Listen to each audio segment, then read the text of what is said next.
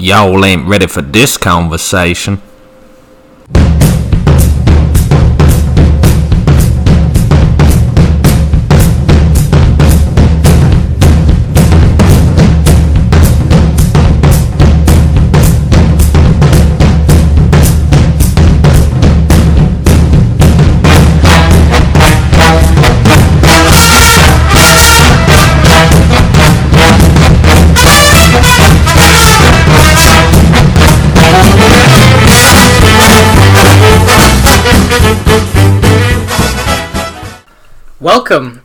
Uh, Luke and Matthew, to another exciting episode of Whiskey and Words.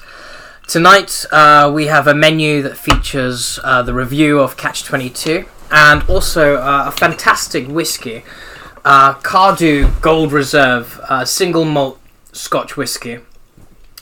Uh, so let's begin. I'm going to hand you over to Matthew, who's going to revel us uh, with the synopsis for tonight's whiskey.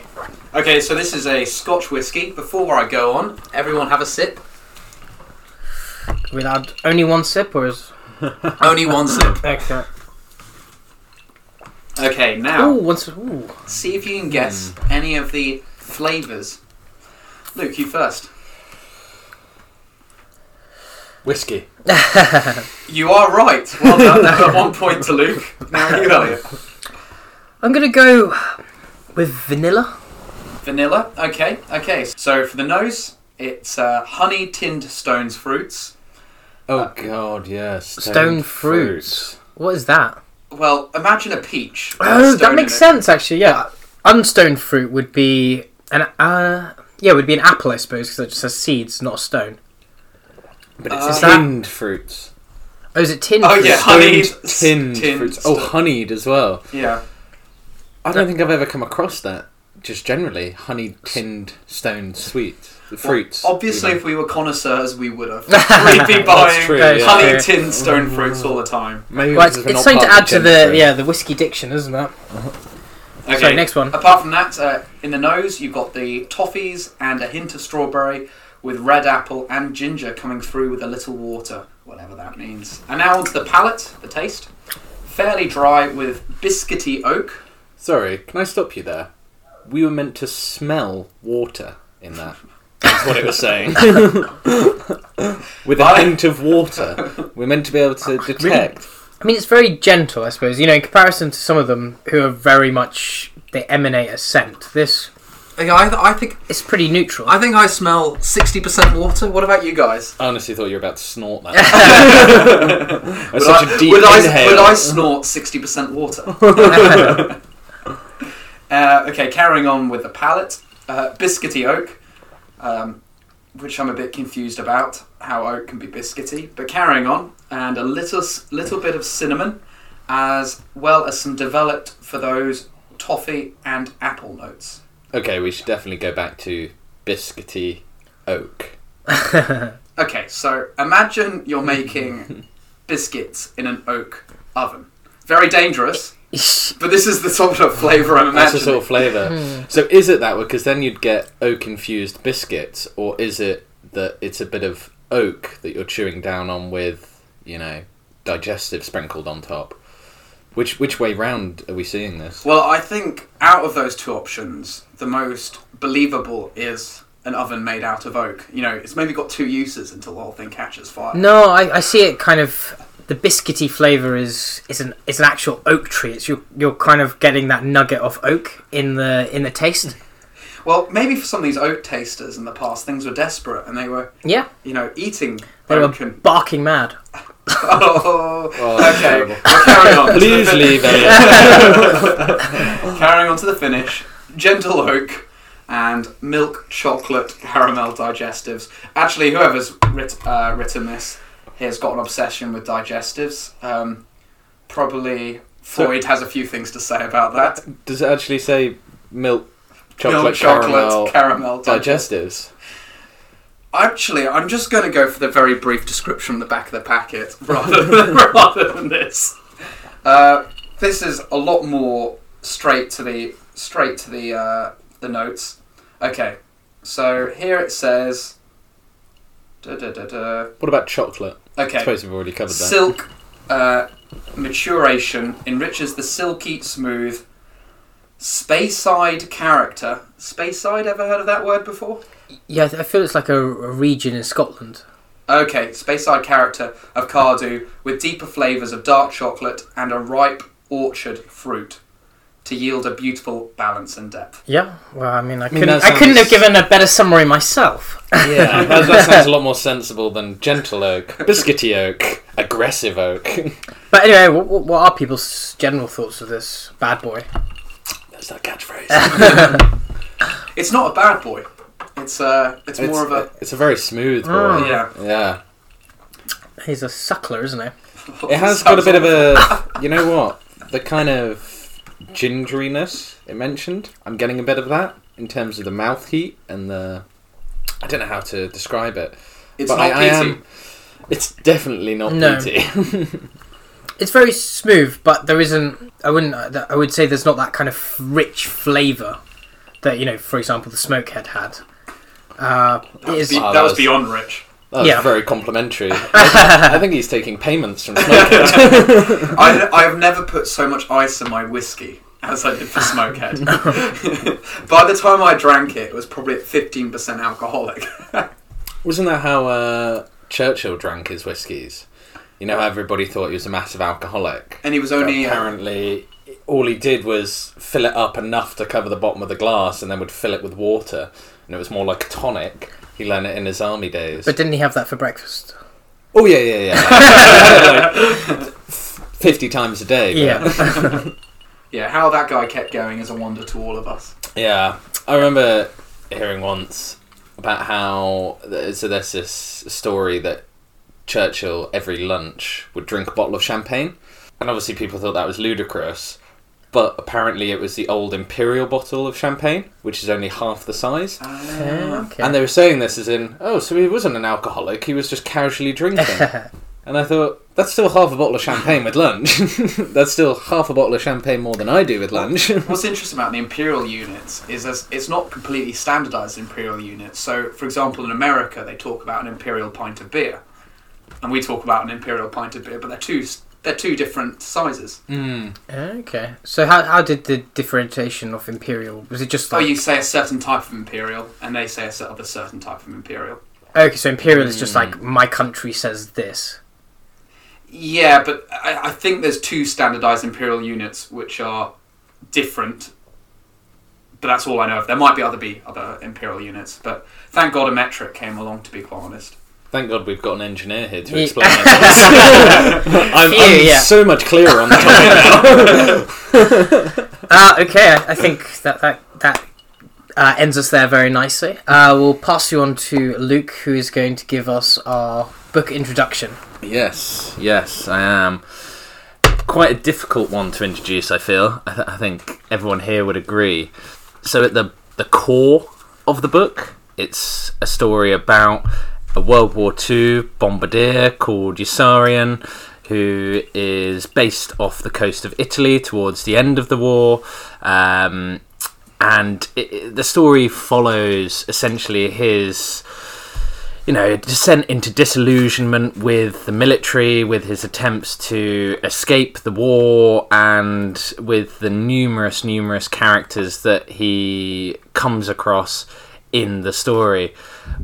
But I think what makes it very difficult to summarize and will probably make it quite challenging for us to analyze as well is one, there's just an absolute plethora of characters involved in the story. I mean, almost uncountable amount of characters, each with a lot of complexity behind them, and certainly each with their own dimensions of personality. And then also, the story is chronologically a complete mess. It, it's very much broken up. There's no linear fashion to it. It keeps on chopping and changing back and forth. You cover the same events that have happened more than once throughout the book um, from different perspectives as well.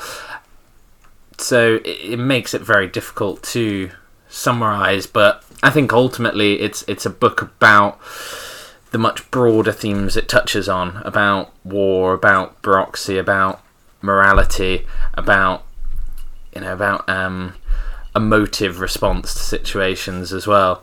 I, I. I must admit, I, I think this was a death task. Uh, anyone who has to summarize this book because it doesn't follow any linear narrative that I think I've ever been used to. Just to give you an idea of how many characters there are, uh, to help myself, I wrote a paragraph on each character, and I've got six, no, seven sides of A4 here, just to show how many, not main characters, but characters who have their own chapters dedicated. Well, I think that there's what 40 chapters, isn't there? Something close to that. Over, over. I Over think it's, 40. Yeah, I think it's close to fifty. And I would say mm, 90% of those chapters are named after a character that features in the book. Yeah, exactly. And they are the main characters. There's still subshoot characters who feed off those main characters. So yeah, it's um I mean that actually feeds us very nicely into our first question of the evening and this comes from Matthew.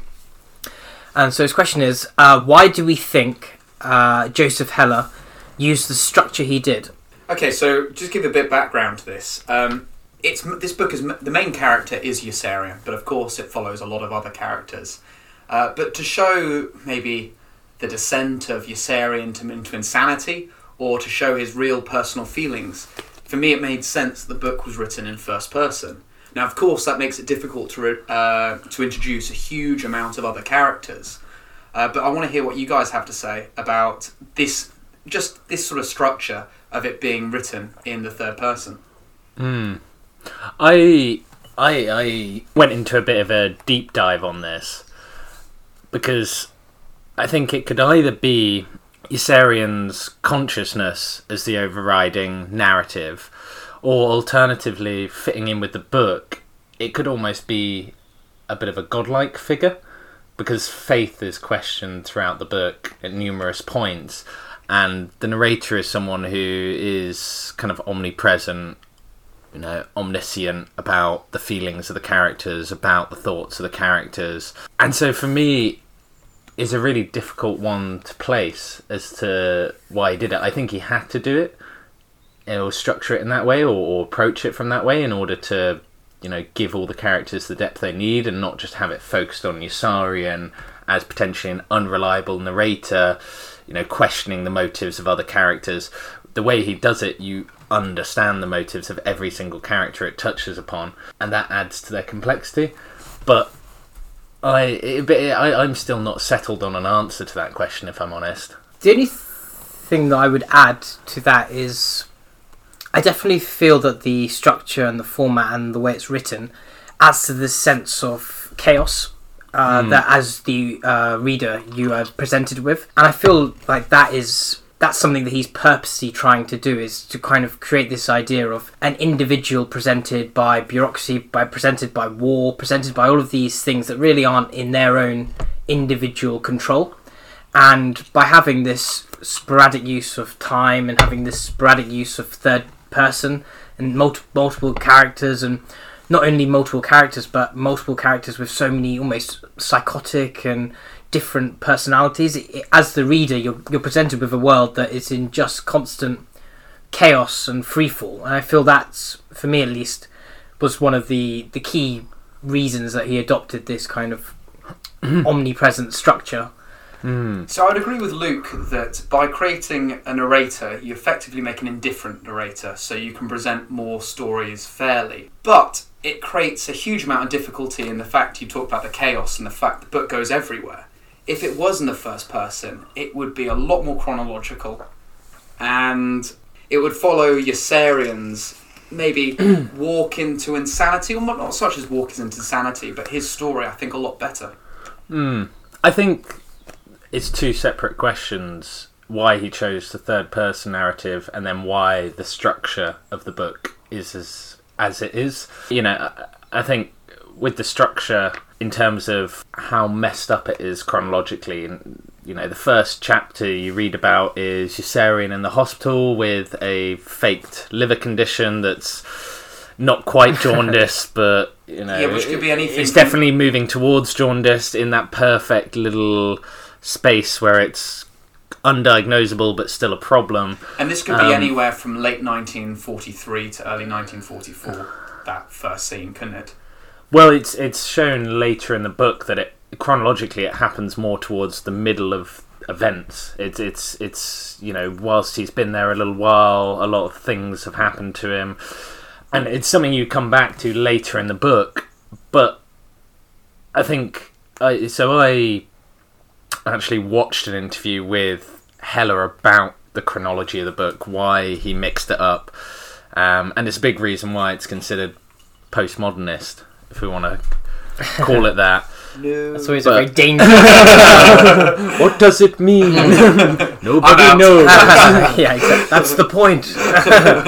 But he, he had quite an interesting take on it. His his answers were a bit vague as well, to be honest, considering he wrote the book. But one one of the points he made is that he thinks a more linear story is more orientated towards making a book pleasurable to read. It makes it a much more enjoyable experience. A linear story, it you know has the typical dramatic sequences leading to a catharsis or whatever it may be. But by chopping and changing, you create a lot more turbulence and emotions. And from his perspective, he said he thought that pleasure is only one facet of the emotional spectrum that people should experience whilst reading a book. They should experience frustration, confusion, you know, So this is the- disgust. This is the type of guy who gives Shakespeare to eight-year-olds. I I don't think so. No, because Shakespeare follows quite a linear pattern as well. Generally, But I mean, because his was theatre, it had to make sense in in the sequence. Generally, to make it more challenging makes it more rewarding. Is, what do you, is he, do you think no, I think I think it's it's mixing a lot of emotions into one, and and I think something else he said that was quite interesting is he wanted to create this feeling that the past events were happening happening simultaneously to current events, and so it was this idea of history repeating itself. Of you know, even though the deja vu has been had, it's it's still going to happen again. the book does do that very well. That you feel that Yossarian is in this loop that keeps going on and keeps getting worse, and you have more and more sympathy for Mm. him deteriorating. Well, one thing I th- I feel that the book does well, and in I think Luke touched upon it with the idea of uh, having this frustration, having this heroism, having all of these angst. It kind of it's very symbolic with your own existence. You know, your own existence doesn't follow Mm. uh, a linear linear route. It, it's always interchanged with things from the past floating up into the current.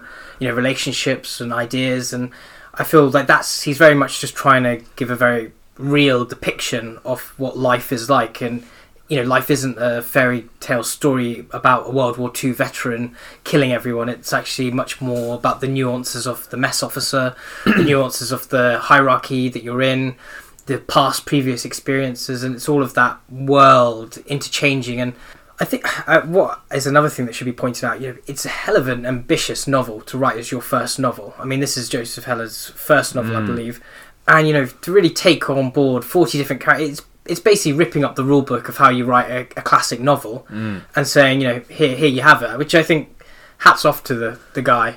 Oh, absolutely. And I think it's so clever how so many of the things we're going to talk about and that we have talked about all weave into one.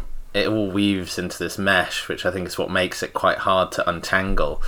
And, you know, it's a fact where even the order of the book means that events get talked about twice. But then that's a common theme. Everything gets discussed twice. You have the man who sees things twice, and it's that feeling of repetition. That's one of the reasons I found the book easier to read in the second half. Is because of this repetition of events. Even though it was going all over the place, it somehow started to make more sense. Like when oh he's talking about that, and you start to put that chronological order together in your head. But the first half, you're a bit lost sometimes. The timings. the The only real indication you get of the timings is in the first half is the bomber command, the officers who's in, who are in charge of him. They always give a certain amount of missions you have to fly before you can fly home, and that number keeps going up. And for me, during the first half, that was my greatest indication of time going forward. Was that number? What one thing Mm. that the book really writes about is the con- or the multiple concepts of deja vu, and you know the the chaplain I think goes into quite a lot of detail in actually explaining to the audience. And I never, I personally when I first read it, I never really understood the significance. But I think when you start bringing it back to the fact that events repeat twice, and I think Luke touched upon it with the idea that history is almost a repeat and relationships are on a repeat. But maybe you, you guys have a better idea of that. No, I'd I'd agree. I think uh, it's it's all about to me it's it's the same reason why he so much of the book is also circular as well you know characters constantly are using circular logic are using circular reasoning are having circular discussions and it's it's not just a broad overriding theme it pervades every small interaction that happens in the book. You know there's a part where he's talking to that a prostitute in Paris and he's asking her to marry him and she's saying I can't marry you because you're mad. Oh why am I mad? Because you want to marry me. And that happens throughout the book constantly. And so it's it's it is this feeling that everything's a circle that it's almost fatalistic that it's It's, a wave coming in. yeah that it's it's predetermined that things will repeat that there is nothing you can do about it either because there's so many situations where Yossarian as we learn through the very discombobulated chronology of the of the book has experienced in different forms before but yet kind of commits the same actions or is surprised that it's happening again and so I think it, it, it really begs this question about you know is is it is there any choice there is you know is is destiny in any of their hands it almost felt that he was purposely writing it to make that there was no linear choice. You know, it was a book that was put out there that there wasn't a right, there wasn't a wrong. There's just series of spontaneous events, and I don't know. I never felt there was a there was purposely not a succinct narrative that you could say, well, things repeat twice because you know this is how wars generate, or this is how religion is. It was mm. almost just that's just craziness and that's insanity mm. and that's what life is. Do you think that circular nature was to encourage this feel of frustration? Because I felt it. I I felt it a lot. I felt it. The the scene or, or section I felt it the most was when this character called Doctor Daneeka, Yeah. who's obviously one of the military doctors, and by mistake, the he is declared dead by the military because they misidentify him as another individual in a plane who was shot down, another doctor. In order for him to get extra pay, he has to say he does a certain amount of flight hours, and that's why he faked he was on that plane that crashed. It's, it's why he was. I think they say he was normally be on that plane, but No, I- that instance he wasn't, and just wasn't documented. It, it's this kind of point about bureaucracy that I'm sure we'll touch upon. That his name was down on the roster, but he didn't go. Well, I think he always lied.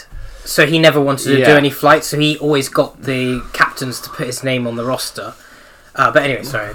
But it's it's that whole section where he's declared dead because of that, and even though he is obviously walking around still alive, people are saying to him, "Oh, you're dead."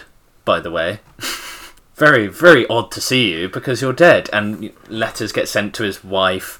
They ignore his letters that are sent in return. Every letter she sends him is marked, you know, cannot send, killed in action, even though he's there on the base and superior officers when he tries to go and reason with them uh, telling him oh if you turn up here again i'll cremate you because you're a dead man and it's it's that kind of that section in particular i just felt his frustration so much.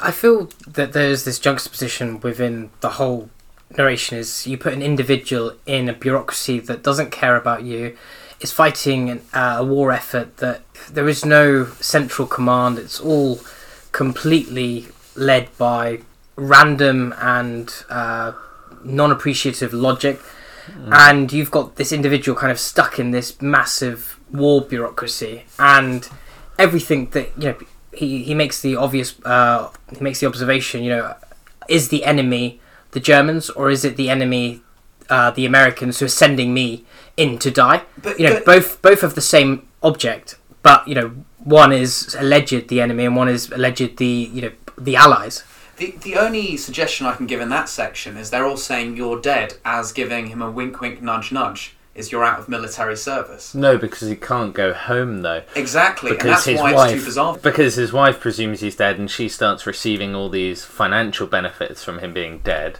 and he can't prove he's alive it, it, it talks about how he can't even claim food rations or clothing you know surplus he has to rely on other people to maintain just his basic life because he no longer exists in the system Um, but I think it is, you know, is that's what's quite clever about the book, and again, bringing it back round to that kind of circular reasoning where there is no escape, and and it's the whole title of the book, and the title of the book, and the narrative that derived from that created its own whole paradoxical situation that's now entered common parlance basically you, So I'm. I mean, this is a question that Luke raised, and I think you touched on it there. Was this whole circular narrative, and I'm just going to ha- open it to discussion. You know, what what do we quintessentially think that circular narrative device is used for? And I, as this is Luke's question, I'll, I'll let you go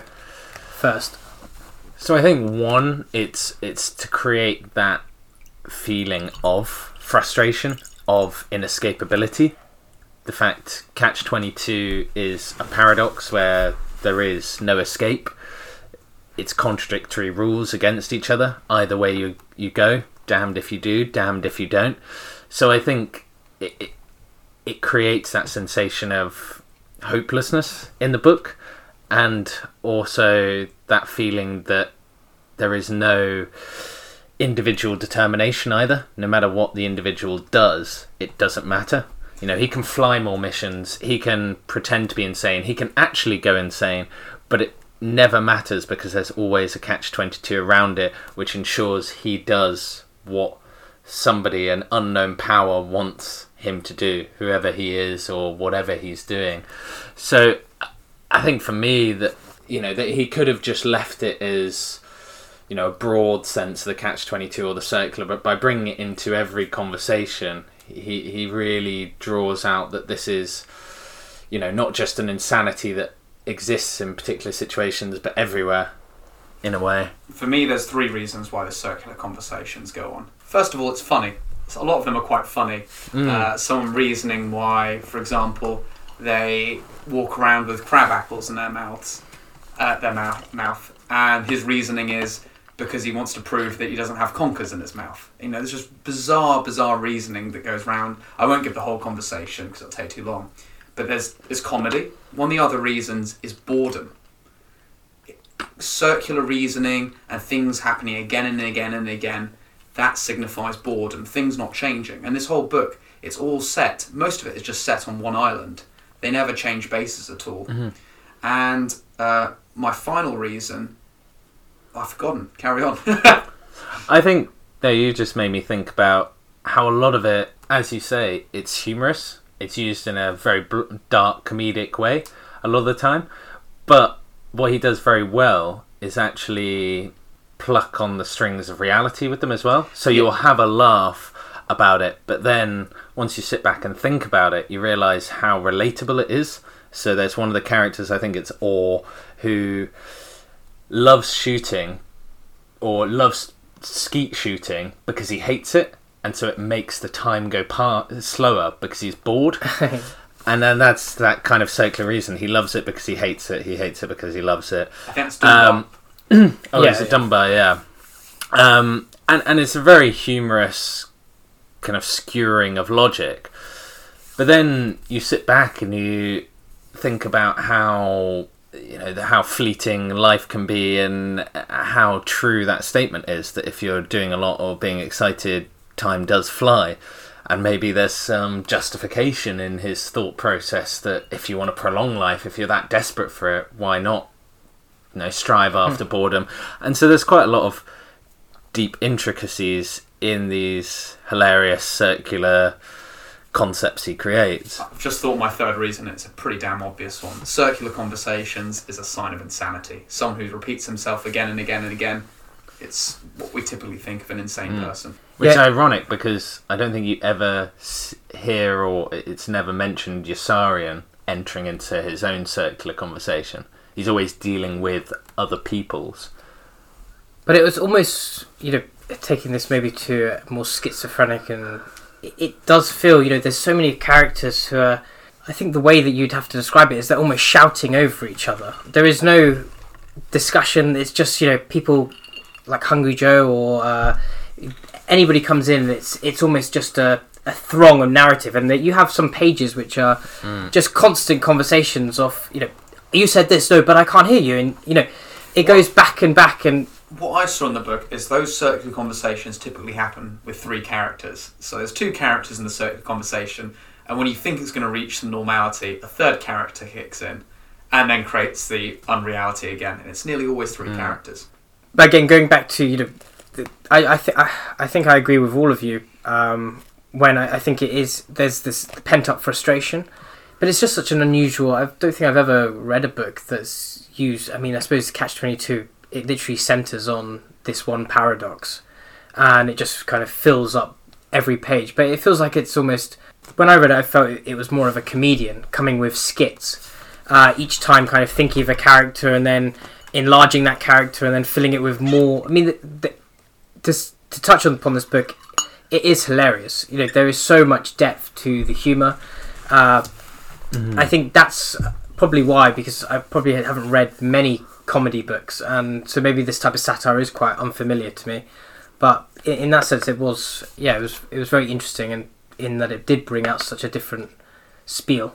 Yeah, and I think you're completely right in saying it doesn't feel like a common thought sort of comedy in literature because I've never come across this kind of unique form of dark humor in a book before that is so intensely woven into every element of the story. Um, I, I can't think of anything comparable, which which you know again is uh, means I give all the credence to That's Hella feather for it. cap. Yeah, because it's, it's not just a But it's a black eye. Luke hasn't read more. So what do, what do we think is what what what do each of us feel was the funniest part of the book? For me, it's go up to. I'll, I'll, I'll give more of the crab apple story. So, Orr who we find actually is reasonably sane, but he's making himself a bit insane at the beginning of the book. Uh, talks always about carrying around crab apples when he was a young boy in his cheeks. Uh, to try and prove that he didn't have conkers in his cheeks. So he, what he used to do is he used to walk around with crab apples in his cheeks and then hold conkers in his hands to prove that he didn't have conkers in his cheeks and he is driving Hungry Joe absolutely mad. And Hungry Joe is like, "So why have you got crab apples in your cheeks?" And he's like, "Just to prove I don't have conkers in my cheeks." And he's driving Hungry Joe, this is another character, absolutely mad. And you learn by the end of the story, he's doing this just actually for his own enjoyment, but you think he's quite insane. For you, what what was the most humorous part? Of I the love the. I think it's the opening, maybe fifty pages or whatever, and you get. Uh, is it Chief uh, Half Coat, Chief White Coat?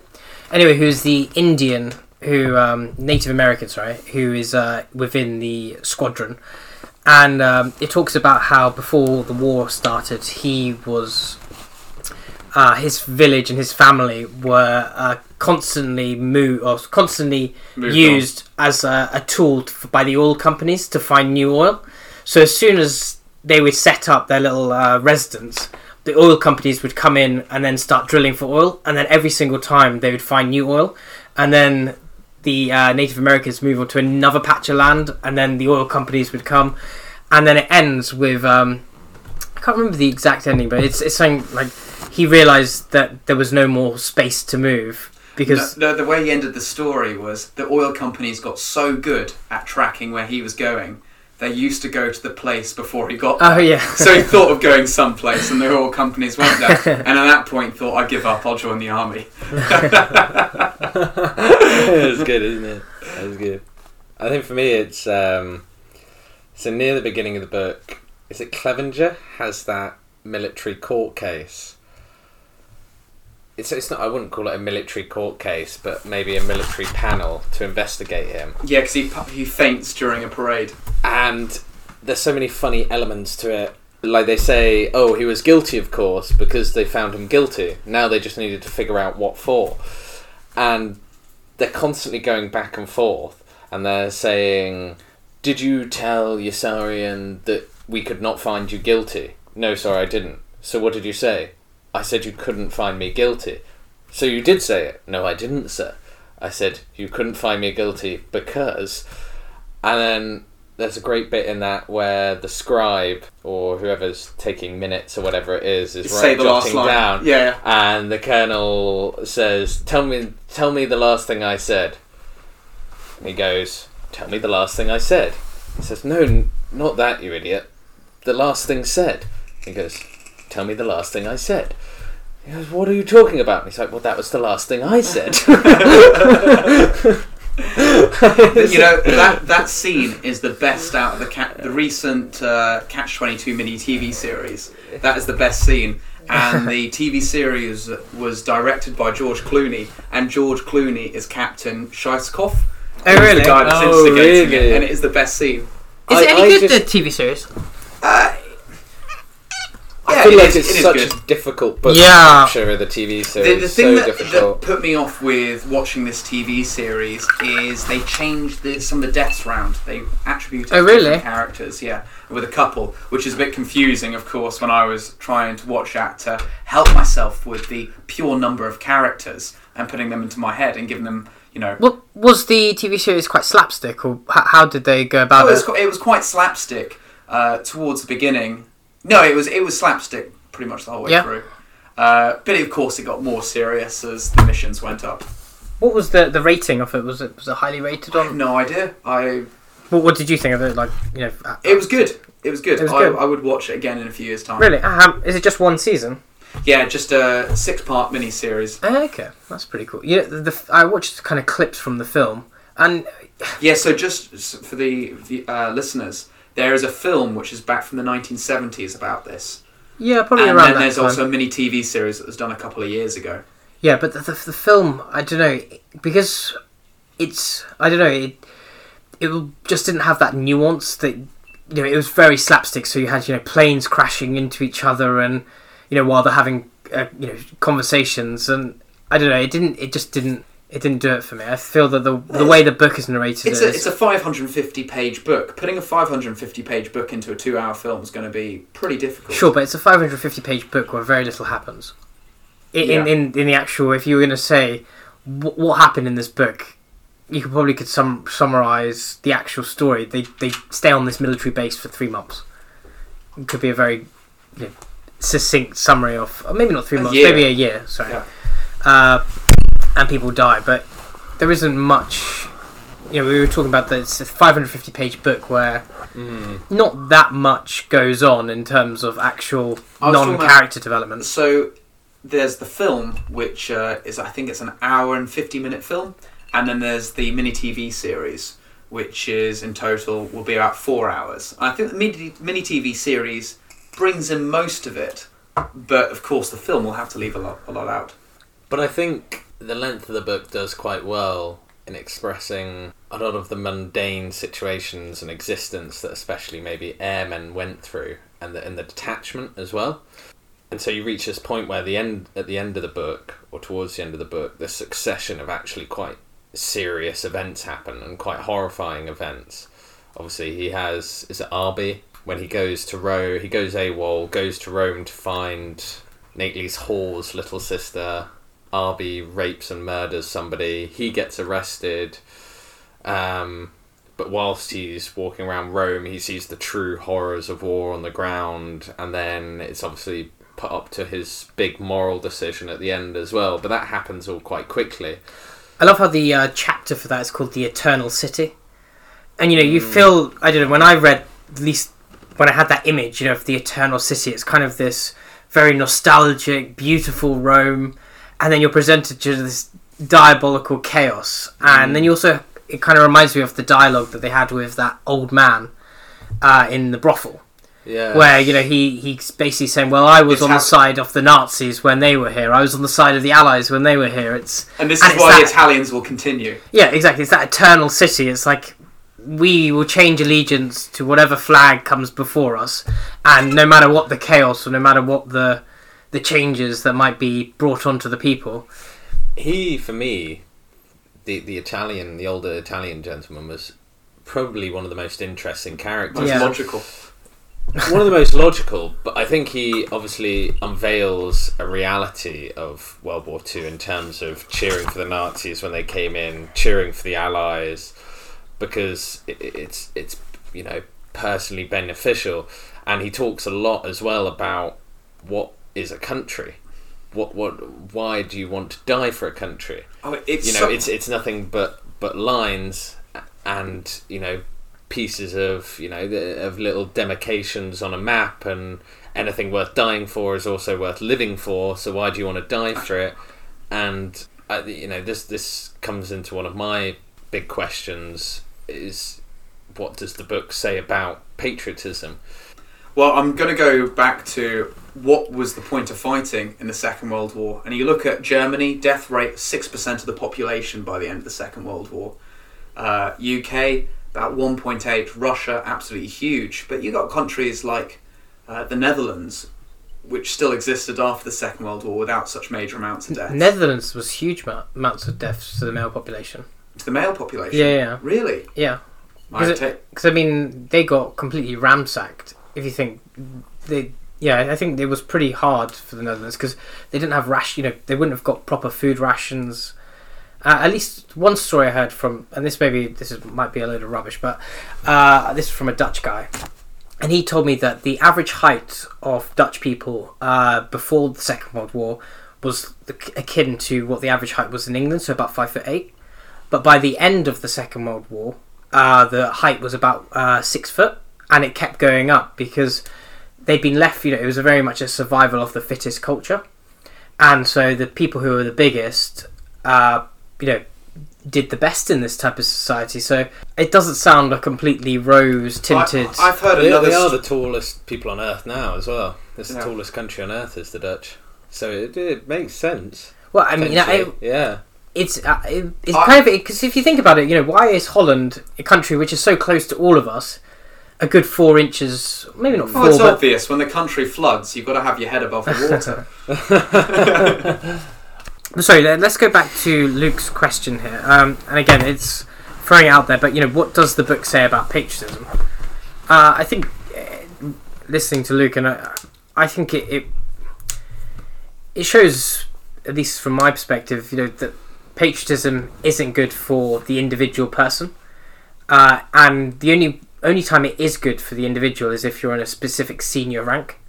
So I think the book does a good good job of highlighting the difference in perspective of your frontline soldier and your colonels because it makes it very clear uh, the level of treatment that is uh, provided by the army between majors, uh, between uh, colonels. I mean, majors are still pretty well treated, uh, but then you go to jump to the colonel level and uh, they're having the finest dinners. Uh, and they're basically never getting to war. They're all talking about the bureaucracy of war, but never actually getting involved in actually flying the missions to die. And there's definitely this idea that patriotism only suits those people put in a certain strata of society. I, I think with this question, it's really important to remember the, the time it was written and the context it was written in. Because Joseph Heller started writing it in the late 1950s, published early 1960s. I think it was 1961 published. Yeah, and, and he himself said the book wasn't really about World War Two. It was more about American society at the time, but in contrast to World War Two. And so I think what you've got is obviously America after the Second World War, which was a uniquely noble war in many ways. It, it could be defined as good versus evil. You had fascism and the liberators.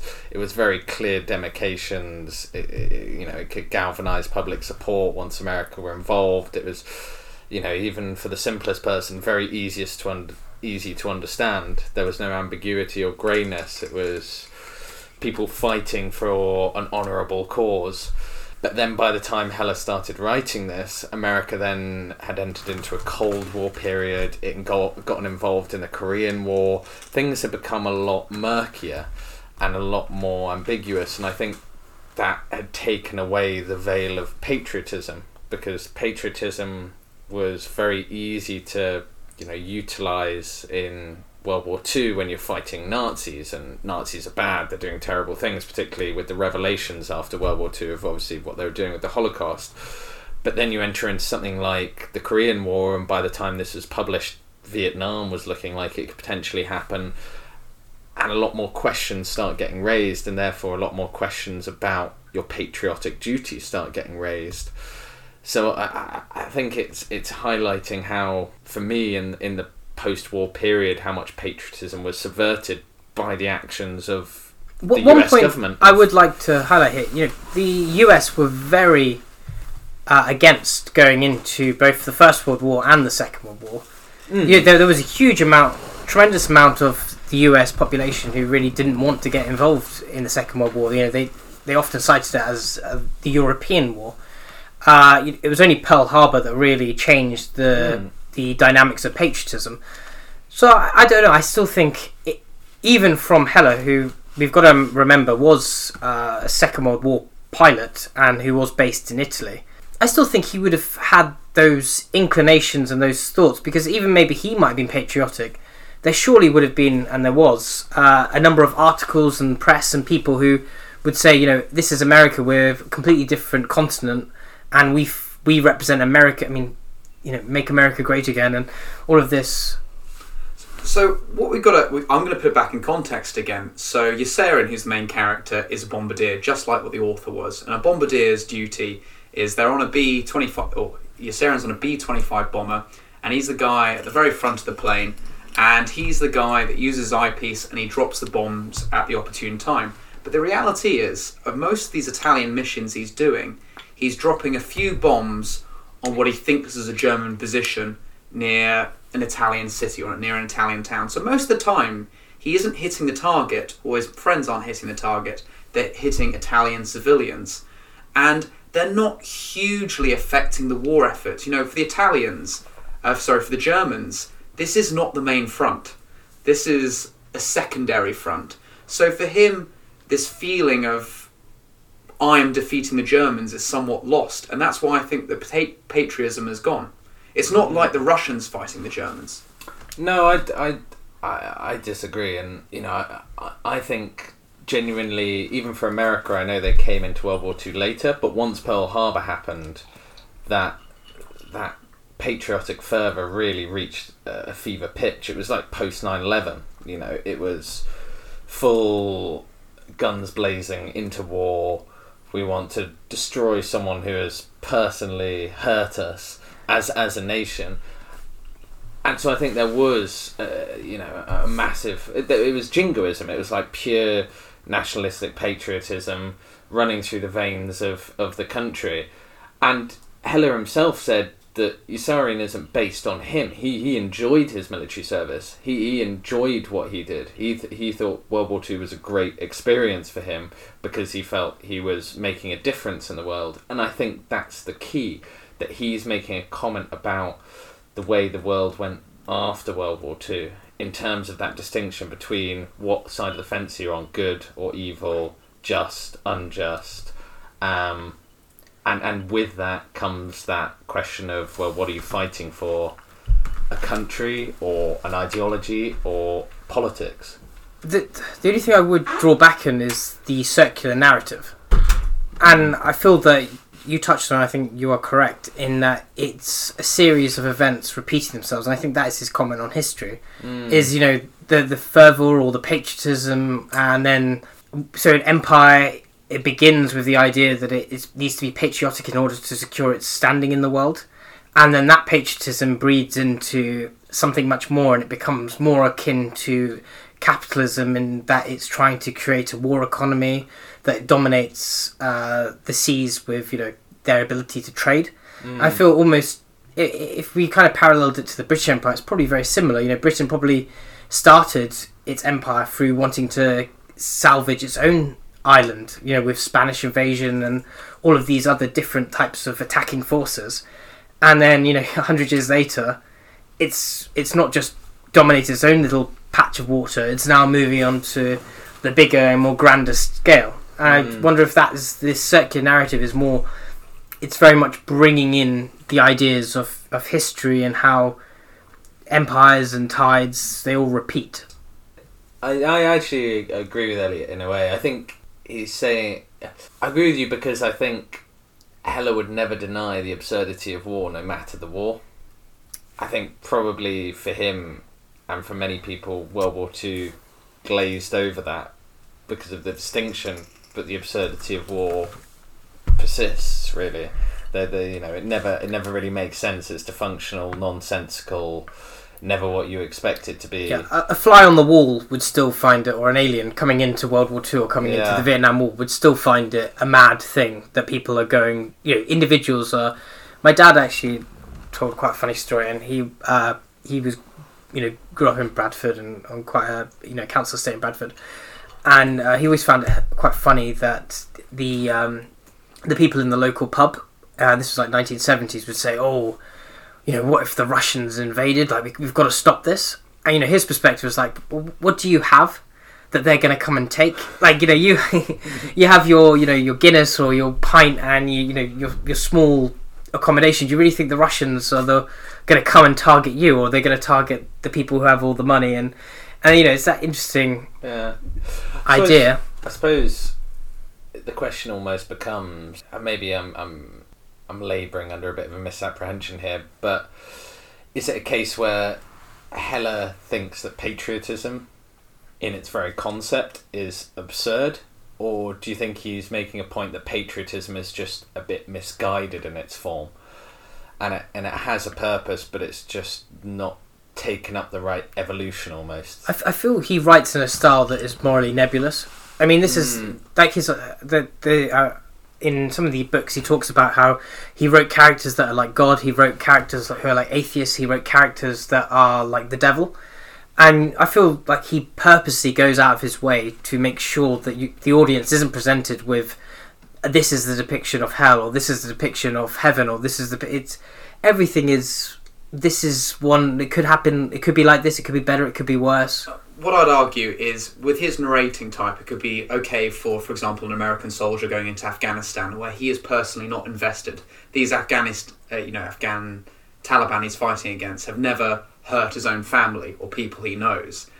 Uh, so for those sort of conflicts, I do agree with this sort of narrative, but he's never touching, for example, Russians against Germans. That's something completely different. No, but he does. I mean, that different? y- Yasa- also sorry, Luke. Yossarian does do a very significant bombing of Bologna, where he, he wins an award, and that probably would have been very important to block that bridge in order for them to invade into Italy.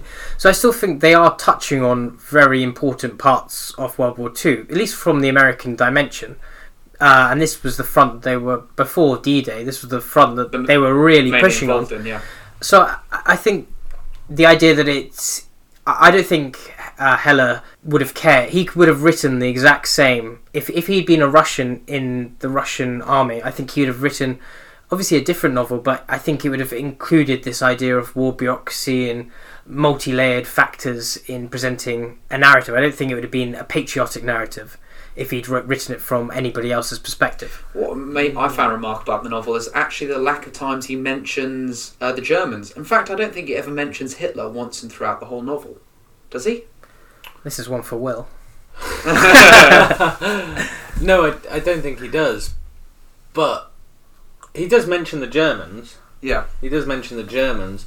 But that's the whole point of Yossarian, isn't it? Where he equates the Germans' desire to kill him with Senior command. his senior command's, you know, insistence on him going on what he considers suicidal missions. So to him, they're, they're equitable. The, the, the, the kind of, you know, the death situations he's being put in, the responsibility shared between both sides. Um, so that's why I feel like he never talks about them a lot because to him there is no enemy ally. It's everyone's out to get him, whoever they are. Um, I think this brings us nicely to our next question, and that is: uh, Is Catch Twenty Two a comic novel or a story of morality? I think the reason I, I, I this is one of my questions, and the reason I asked this was because I feel great comedy is both funny and incite And it- poignant. Yeah, it, it gives that is what comedy really is. You know, some people probably like Michael McIntyre, but I just find him horrendous as a comedian because he does this very boring middle of the road comedy about nothing and for me that's not what comedy about is about comedy is about touching really important political social issues and giving a perspective on them i feel that's what this book is so adept at doing For me, comedy. It's main. It's a very good.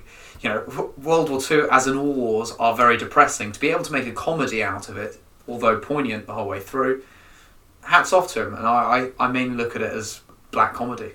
I think it's really difficult because I think so much comedy is kind of seeded in the questions about morality as well. There were so many aspects of this that were very akin to Blackadder. Mm. Uh, in you know the, the final scene in World War One, I, could- can't remember the name of the series, but there's it, a lot of the scenes almost were kind of word for word uh, dialogue in that you had majors, you had commanders who were just completely inept and hopeless, and then you had the frontline soldiers who are about to go over the trenches and die. So what I found really interesting while just doing a bit of research on this book is I, I came across a YouTube video where back in the 70s maybe um, Heller did a interview at an Air Force base where he was interviewed by air commanders. And I mean, they are just putting all the adoration on him they can. They think it's you know, a fantastic book. But when you go down into the comments, there's so many people talking about from you know air military service about the characters in his book who reminded them of characters they actually came across. And the most common one was Major, Major, Major, Major. Really? Yeah, so many of them in the comments were talking about how he was the individual that reminded them the most of officers they'd come across. Major, Major, Major was Major. the character. Major, so my apologies. Was the character I actually found the most interesting. So a bit of backdrop to Major, Major, Major, Major. Major, Major, Major. It's just Major. Major. saying it. His, origi- his original name was Major. First name Major, second name Major, last name Major.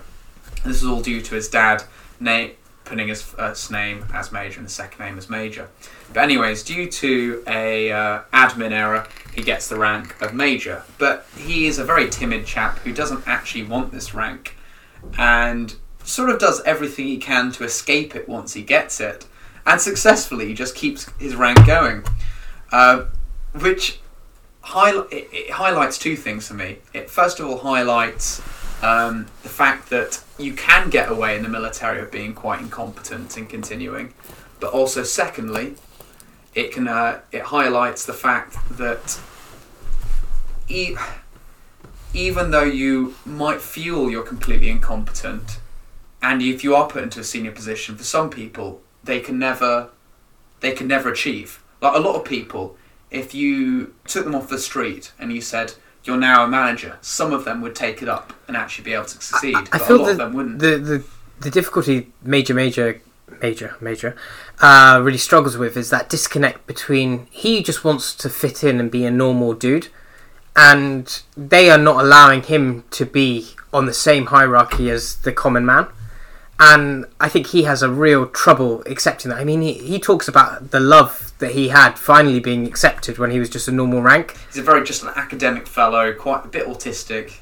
and he then gets put into this specific role and yeah absolutely hates it because now the men think he is above them even though he and, and i think that's a You feel sorry for him.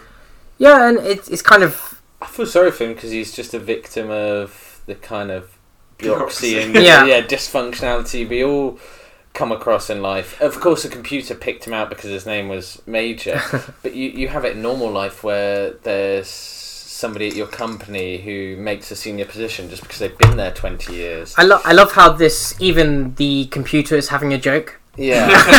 yeah.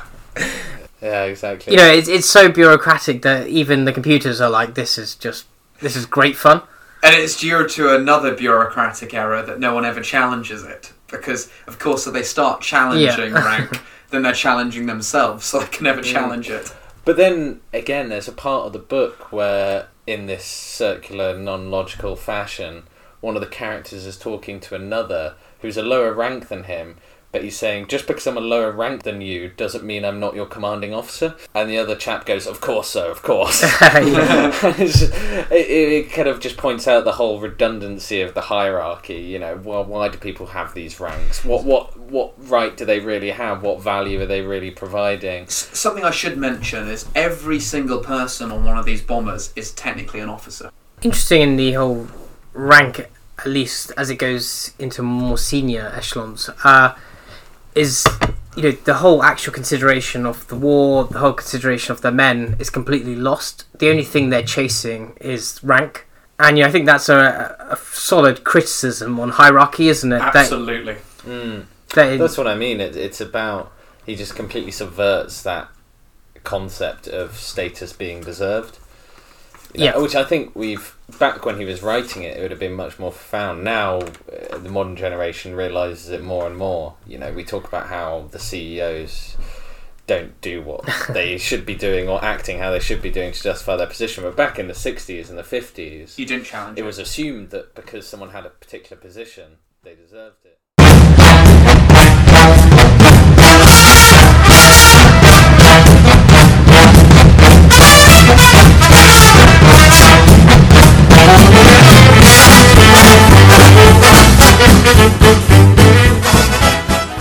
And we're back. Uh, that was a, a nice interlude.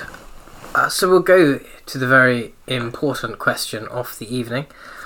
How is the win- whiskey, the winky, the whiskey being re- received? Well, the winky is very small, but the whiskey, the whiskey's making me feel better about it. Uh, for myself, um, it's a very easygoing whiskey. I've enjoyed drinking it throughout the night, but for me, it's not very characteristic. It's uh, it's quite it's quite bland actually. yeah, there's no defining characteristic. I mean, always bring it back to the smoker because that really is where our you know paradigm uh, shifts to. And you know, the, the smokehead is is one as we keep talking about. It really left a long lasting impression. However, if you had the choice of drinking this for a casual you know whiskey at the bar, would you prefer this or the smokehead? Oh. Uh, this one. Yeah, definitely this. I mean, to me, this has got a little bit of bitterness, but also a little bit of sweetness, and it and it's still quite smooth. The smokehead was just horrific. Overpowering. It was it was like we're amateur boxers, and suddenly we got a fight with Mike Tyson. Yeah. That that was how I felt drinking yeah, the a- and my smokehead. and my hands were tied up. Won't make much difference. yeah.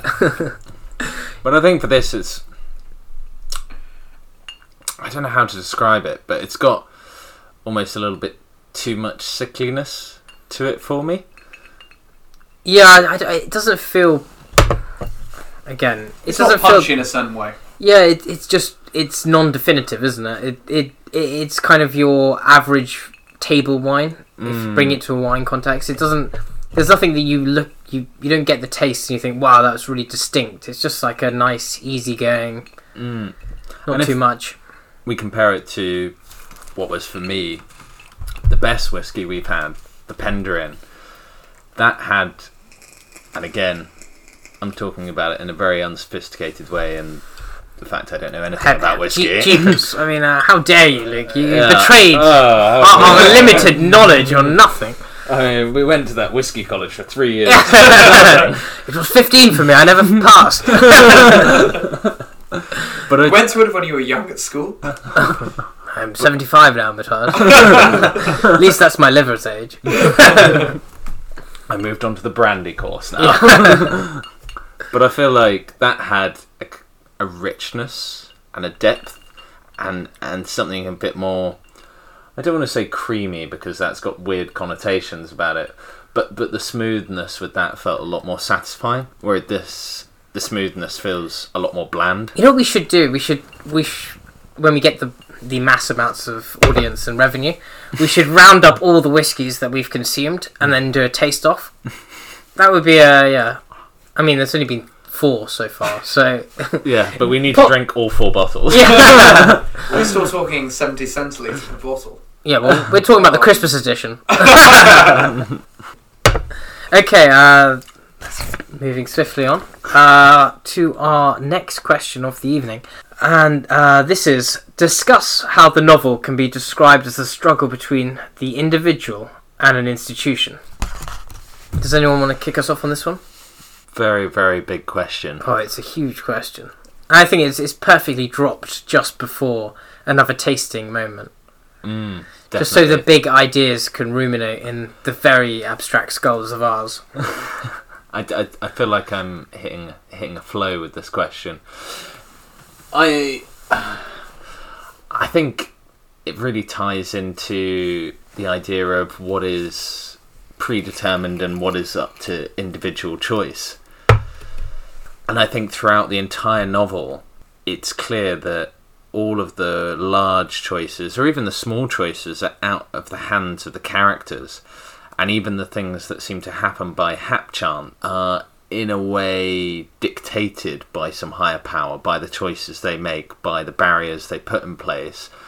And that's why, at the end, the decision Yossarian makes to reject the offer he's made to become a major, to go home, is such a big decision. It's it's why it concludes the book very Can- well. Can you give a bit more backdrop to this, just so the listeners know?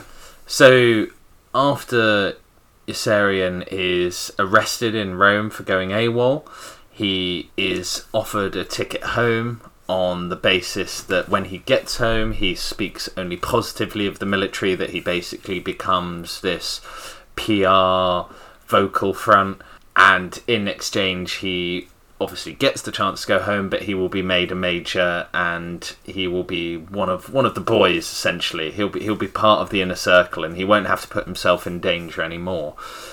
And initially, he accepts the offer, despite some deliberation. He accepts it quite gladly.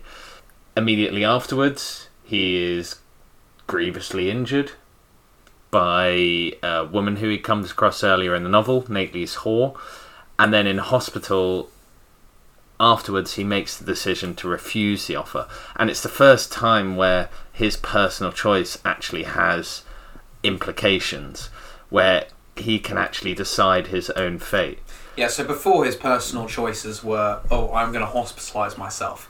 They're not directly going against authority, and this is the first time he's really. but the thing is even when he makes the choice to hospitalize himself he's always brought back to the front Yeah, there is never an escape there is never anything he can do which he's delaying. which which kind of fulfills his personal desire. He has no avenue to fulfill his personal desire or you know his personal objective, and that's the first time in the book he does almost, or that he can. And so for me, the entire book up to that point is about how all the power is out of his hands, how he is ostracized from any decision making about his own life, and he is living this kind of fatalistic destiny almost. With this question, I think it really needs to be broken down to us as the reader. Who do we conceptualize as the individual, and who do we conceptualize as the uh, the institution? And that I think is a really interesting question because ultimately all of them are individuals, but we form a very much a linear narrative that us as the individual, at least for me reading it, was always the officers or the lowest class, and the institution was represented by Colonel Cathcart or Colonel Korn.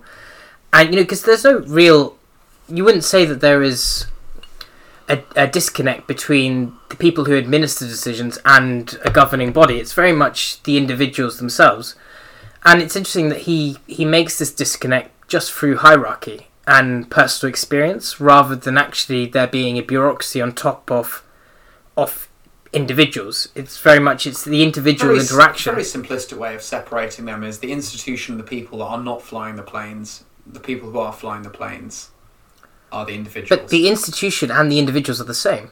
That's the interesting question. Is it's just how hierarchy and bureaucracy manipulate individuals gives them a completely different role within the institution.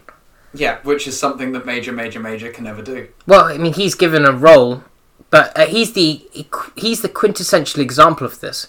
He's somebody who's aligned with the lower officers, and yet the institution has made him who he is, just through sporadic force. I think to kind of codify this a little bit, everyone, you know, back then and now, to some degree, exists as part of an institution in some form or another. Your work is some kind of institution, the government is some kind of institution, your family is some kind of institution. But the question is, how much personal choice do you have within that institution? Yeah, no, I, th- I think that is. When we look at many other books, everyone comes from different institutions. Would be the standard narrative. You have religion, you have uh, politics, you have all of these different quintessential institutions. Well, we are very much presented with a one mold, or m- maybe it is a narrative onto. Com- I, I don't know. Maybe that's a bit abstract, but uh, you know, the chaplain is a military man. who's sy- synonymous with religion. You have colonels who are synonymous with hierarchy. You have Milo, who uh, Milo needs a bit of describing, but he would be what you would personify as capitalism and trade and, and market forces. And you have all of them under this umbrella organization of the military. But I still think it's it's interesting to look at the fact that where does the individual and from the British tradition, or at least the very much the liberal tradition, everyone thinks of the individual as a free spirit or able to make their own decisions. But within this institution, there is no freedom to decide. There is only freedom to follow. I've just thought of the new what I put as the new division between individual individualism and what you could say. What was the other part? Uh, institution. The institution. Individualism is, of course, the individual making their choice, but institutionalism is how much you allow them to make that choice. So, with the officers, for example, Colonel Black goes on a anti-communist uh, drive at one point, and he's just allowed to continue and continue with this. And put put this perspective, he trying to discredit Major Major Major makes everyone sign allegiance at every single point, even if they have to get their rations from the stores or even if they have to eat in the canteen, they have to sign this allegiance. And it's just showing bureaucracy to a ridiculous level. And this is how one individual can allow themselves to become an individual, which is allowed at senior ranks. And when institution getting involved is when someone of a senior rank uses their individualism. So basically, individualism is allowed the more senior you get, the more junior you're out, you junior this are, is where less I, individualism I would you get. disagree with this because I would say that, uh, as we touched on before, the colonels, for example, were just chasing hierarchy. And it was the institution that was forcing them to slide up this slippery slope. And in fact, their decision making was completely narrated by the institution that they're in and not about their own individualism. Because their individualism wouldn't just. It, there, was, there, there was more inclinations in themselves than just to slide up No, no, no, no, no. Oh, sorry, Luke. I was going to agree with Elliot that I disagree with you, but for different reasons. So for me, every character in this is running counterintuitive to the institutional ideals, even at the more senior end, even at the more junior end. So you have obviously Yossarian, who's not following the you know military protocol, what's expected of him in a patriotic sense either, or what is expected of him in a religious sense, but he's expressing his own individualism. That's the obvious one. But then you get to other characters as well. Colonel Cathcart, the institution of the military wants to reward men for promotion based on their military successes. Colonel Cathcart is trying to manipulate that system for his own individual benefit. He's he's trying to play the institution against itself. And the same in a different way for the chaplain. The chaplain is defying the institution of religion by seeing the hypocrisy in the way religion is used and the kind of almost insignificance religion holds. And so for me, in a way, even though you could feel like institutionalism has this overarching control, every character within it is defying the institutional expectations. They're expressing their individualism to the ninth degree. And, and ultimately, in many ways, a lot of them maybe don't get what they want, but they're also not punished by this kind of hegemonic, controlling beast that you'd call an institution or an overarching ideology. Yeah, everyone's trying to play the system. Everyone's trying to play the system, and so I think, again, maybe there's a very clever element to the book that you could look at it as the absolute power of bureaucracy, of government, of military, which all fits into the notion of the institution, but actually each individual character maintains and persists with individual expression in their own ways. Yeah, I, I feel with this again, it goes back to what makes an institution. It make, it's made up of uh, enterprise of individuals, and I think when you always analyze society, you give it this kind of fictional head that society is led in this one way, or bureaucracy is led in a certain way. But I think what Heller does brilliantly is actually he illustrates how individuals curate and formulate a bureaucracy, and there is no linear, abstract notion of what the bureaucracy is derived from. It's a formulation of loads of ideas presented by people who can't actually implement those ideas. So they might have good notions of, you know, we need to win this war, but when you actually give it to the individual of such a simple message, they they go into so many different abstractions and it becomes this unwieldy, non-concise madness and you just get, you know, you get individuals being put to the fore of that. Okay, let me give you a basic example of this. So, the institution is the guidebook that uh, Captain Scheisskopf uses to guide his troops on how to march. And then he interprets it a certain way, and that is as the individual. So, the institution is just a set of rules, but the reality is everyone as individuals is interpreting these in different ways and exploiting it. Yeah, or exploiting it or condone. Like they, they can either do both ways. They either exploit it or they actually uh, endorse it. What comes to mind for me is so there's a book by Joseph Conrad called Secret Agent, and within that book, the secret agent, the titular character, meets a, a bomb maker who talks to him about his countercultural views. You know, the secret agent wants to destroy society, he wants revolution, he wants things to change drastically. And the bomb maker explains to him that in order to feel so adverse to society, you need to be part of it to begin with. And I think that feeds into this in a way. Every individual who is trying to counter the institution is obviously part of the institution. And the institution itself has a self perpetuating hypocrisy about it as well.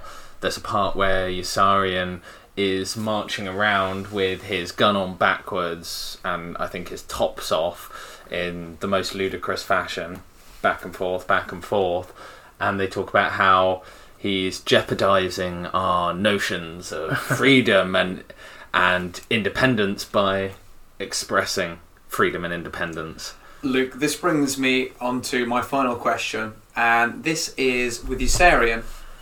Do you think he's ever faking his insanity towards the second half of the book? So, what you're talking about there was him walking around naked with his gun on the back Mm. of his, you know, the gun behind him. And there's a couple of occasions where he gets naked after missions. Um, do you think he's faking it in try, in order to try and get himself out? I, I don't think he's ever faking. it. I think that's the general repercussion of. So, giving a bit of backstory to Yossarian, the time and the moment is You've- so important. Sorry, you've also got to explain what Catch Twenty Two is because none of us have done that yet. So let me just give the to your question about the moment that you're discussing when he turns uh, insane. It features this very prominent moment, which uh, you have uh, Snowden, who's uh, New pilot. who's a new pilot in, in the war effort, and uh, they're going over uh, to do a mission, and they get in a particularly precarious scenario. And Yossarian at the start of the scene is wrapping his leg because it's been uh, hit by a bullet, and you know completes the wrap, and it seems to be ending on a positive. And then Yossarian looks at his shirt, and then takes his shirt off, and Snowden's guts and everything in his body falls out into Yossarian's arms. And I think that's such a poignant moment because you've you've got to put yourself into the the shoes of this character. You know, you've you've been heroic, you've been patriotic, you've done everything that the bureaucracy has told you to, and then you have such a horrendous, disgusting moment of just where somebody who's your friend, a new new person, a new member to this war institution, and they are bleeding out and their guts are falling in, into your arms. And I think for me, that's the question. You know, is it that moment that makes you insane, or was it your own insanity? I, I think that is the pivotal moment that changes Yossarian's perception of the war and, and what he's doing. It's when his paranoia starts, it's when his fear of death really becomes a lot more poignant. And I think it's important to mention as well, out of all the events and characters in the book that Heller has said he drew upon real life experiences for, a lot of them are very tenuous. You know, Yossarian's apparently a, a kind of pick and mix of different people he met during the war. Um, he himself enjoyed his war experience. Um, some of it is from stories he heard from other airmen, but apparently the death of Snowden was from personal experience. So I think there's a lot of individual investment there from Heller in terms of This the, took the, a lot the from it. serious impact that had on Yossarian's mental state and, and his perception on, on of- anybody's mental state. I, you know, how, how for us in peaceful times, I don't think any of us can fathom having a friend or even No. just a, a personal Well, acquaintance. That's, The- what the- I was just telling Matthew about. So No, no, I, I know. Heller, this is the only experience Yeah, in the book yeah. where Heller is synonymous with his own personal experience. The reason I say this is when uh, Yossarian first goes into the military, the reason he chose, chooses to be a bombardier is it's got one of the longest periods of training. And his theory is it's got a six month, one year training, and by that time the war will basically be over. mm. And so he's always trying to get himself out of the war, even before Do, do he's we in know? the Do we know? See, I always think that there's that moment that Yossarian just switches, and so before this, he was patriotic. He was a massive believer, and then everything after that, he's he's become a different being. So every reason that he initially got into the war has now been, you know, fragmented or changed into why he got originally got into it. Because I mean, if you were presented into that your own circumstance, you know, why did you draft yourself into a war? You and then you realize how horrific it was. You would always look at the th- reasons why. Well, I on- this was my only option. The, the, the, this was the actual reason. I think it's always backward logic. When was he a patriot in the beginning of the book? He was he was so he was heroic. I mean, he did a double. So his he his first bombing mission didn't succeed, and so he went back, bombed the bridge again, even though there would been the, hmm. double the amount of flak. it's why he got made a captain. It was because of that. But don't you think that was just so they wouldn't do that mission again? No, I, I, I disagree. I think the death of Snowden was it was a fracture point for him between the viewpoint and person he was before and the person he became. And I think what's really difficult or challenging about trying to discern whether he was insane or sane or you know what what end of the spectrum he was on and what makes it really nebulous is he can never really live up to the insanity around him no matter how insane he actually potentially is.